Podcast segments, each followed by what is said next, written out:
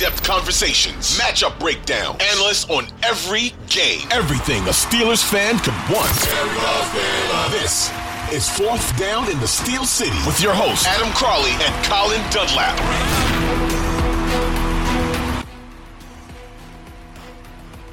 Episode 9, Segment 3, Fourth Down in the Steel City.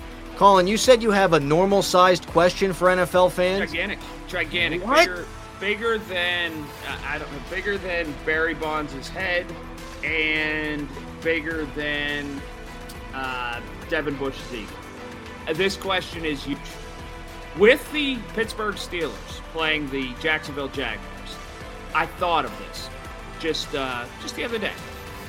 Uh, and then with the Jets and their quarterback problem and things which is you could go go back maybe three years, right? Or but really make it current day.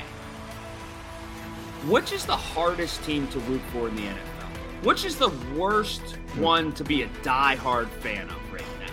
Because those two would probably be up there, as would maybe Washington. Let's So- let's de let's de uh, disqualify the Browns. Correct. Let's disqualify the Browns. So working, say you're a diehard, you're born in that town, you're raised in that town, you're someone that maybe has season tickets. You won't give up on your team, but man, it's painful, and it's painful a lot. And I thought about that with Jacksonville. You know, you go through, uh, you go through Urban Meyer. There's now, you know, coaching change. You have, you thought last year, well, we'd get better. Then your coach is off in the middle of the week at college bars. It just all went to hell and you thought it would get better and it wouldn't. But what franchise right now do you say, all right, I'm on my way to the tailgate or I'm on my way to the game or I'm just sitting down to watch TV? I'm freaking torturing myself, but it's like my duty to root for my team, so I can't quit. Which one would be the hardest home team to root for? Like we go through that with baseball here in Pittsburgh.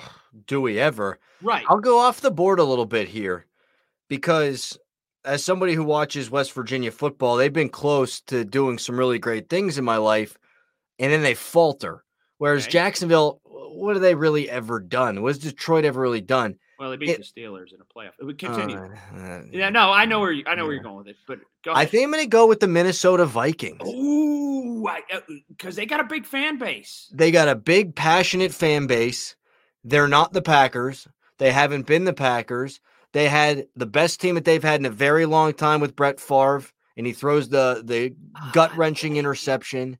Like they're always in it. I mean, they're Gary a- Anderson, all the way back to that. right. It's a it's a really good historic franchise that has had playoff success, but right when you think they're on the precipice of greatness, they pull it right out from under you. I'd probably go Minnesota. Can I go with one that's off the board too? I would probably say Jacksonville, but I'll go with one that's maybe a different thought here.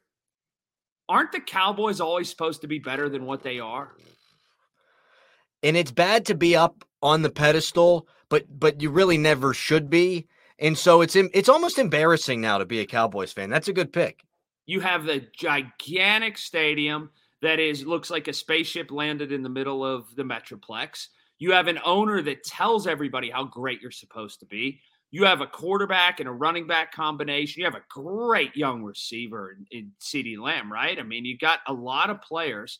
You have a defense that you put together. You have a coach that came in and you said, "Well, we got rid of this guy, the smart guy, because now we're bringing in this tough Western Pennsylvania guy that was proven somewhere else, Won a right?" championship. Yeah, and then you bring them in, and it's just, it's always kind of good. It's never great. So, what's worse, to be expected to be average and be bad, or to be the expectations be great and be average? Well, I thought about this a lot when the Cubs before the Cubs won the World Series, where they're the lovable losers. They're the Cubs.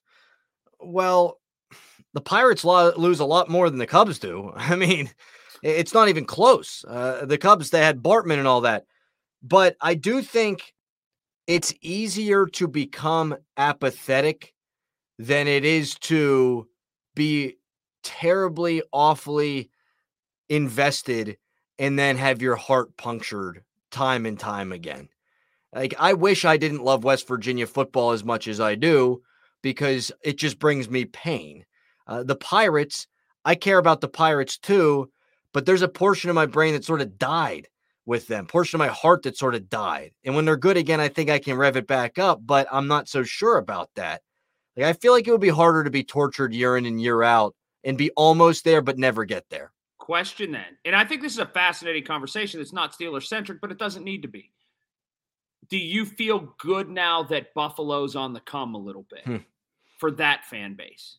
Uh, yes but it doesn't it doesn't necessarily guarantee anything. Like I'll, I'll, I'll bring this up when the Seahawks when when Russell Wilson threw that pick against the Patriots.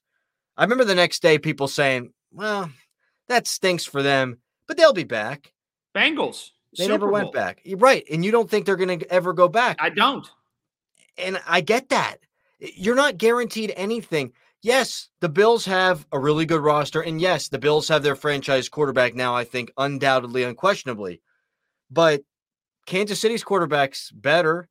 Who's to say that the guy in Los Angeles isn't better? Justin Herbert.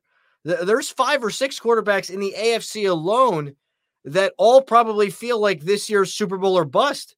Why does Buffalo get to be the team that wins it? I'm not so sure that they do or ever will. Denver's so I, quarterback might be better right now. Yes. You yes. know, uh, eh, Jacksonville may think they have a better quarterback. Cleveland thinks they definitely have a better quarterback. Uh, it, it is crazy, but I don't know. It was just an off the wall question that I had. Like, which one do, when you sit down and turn that television on, do you say, this is torture, but I can't stop doing it? I love it. But I, if I'm not lying to myself here and being honest, this is kind of torturous. Well, let me flip it this way too, because I really like this. What team, when you're watching football on a Sunday, do you put your feet up and go, "Oh, here's the game. It's on CBS," and you go, "Ah, frig it. I'm just going to go rake leaves or something." Because Jacksonville's always high on that list for me. With Trevor Lawrence, it's different now because he makes them appointment television.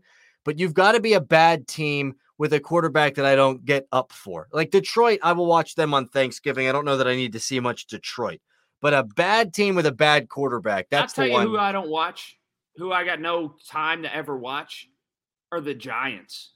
Hmm. Like I got no time to ever watch the Giants. I really don't.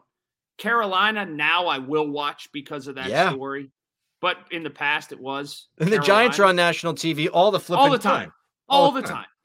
All the time they are. So the Giants is a pick for me. Um, also, I, um, you know, the Cowboys are kind of there for me.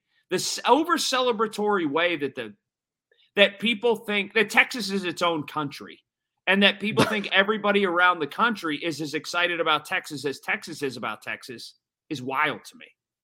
Yeah, Houston doesn't Houston doesn't do it for me right now either. I know. No. That, that that big old long necked quarterback down there. I mean, okay. All right, let's move it to Steelers real quick because it is Steeler oh. centric.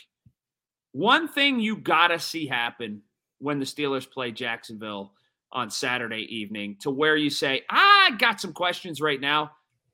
Man, I can breathe a sigh of relief. I, I want to see this. I would need to see it in more than just this game, but I would really like to see the Steelers' offensive line block somebody. I mean, name a Steelers' offensive lineman that's going to be part of the equation. And they had a bad game last week, or you can at least point out one moment.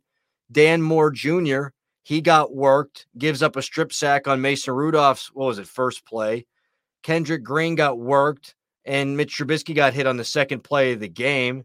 Mason Cole was good in, in terms of run blocking. That's fine. Daniels was garbage in pass protection. And Chuks Okorafor, I don't believe in. Can I see one of those guys have a great game? And so, where Pro Football Focus on Sunday writes, Dan Moore Jr. graded out as the fourth best offensive lineman in the league this week.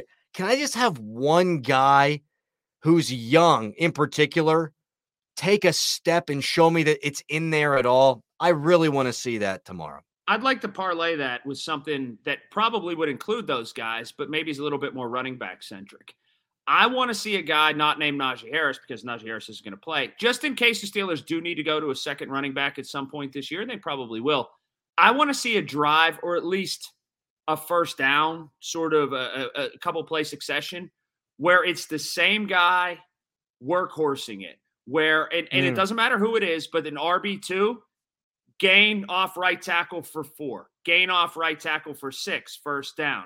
Give it to him a third time, a third time in a row. He gains three. Then go ahead incomplete pass. Then swing pass to him. He gains five. Something like that. I want to see that sort of thing happen. I want to see a guy kind of a workhorse it just a little bit and go ahead and uh, and be able to kind of have some things in succession and go from there. I think that's that's exactly what I want to see. I want to see that happen. So anyway, well there we go. What a show it's been. What a wonderful time. It is uh, always so much fun. Fourth down in the Steel City. You could join anytime. You could uh, hit us, hit us with questions that you have. You could shoot us an email. You can get in touch with us on Twitter at Fourth Down Steel anytime you like. He's Crowley. I'm Colin. We'll talk to you on Monday. We're out of here.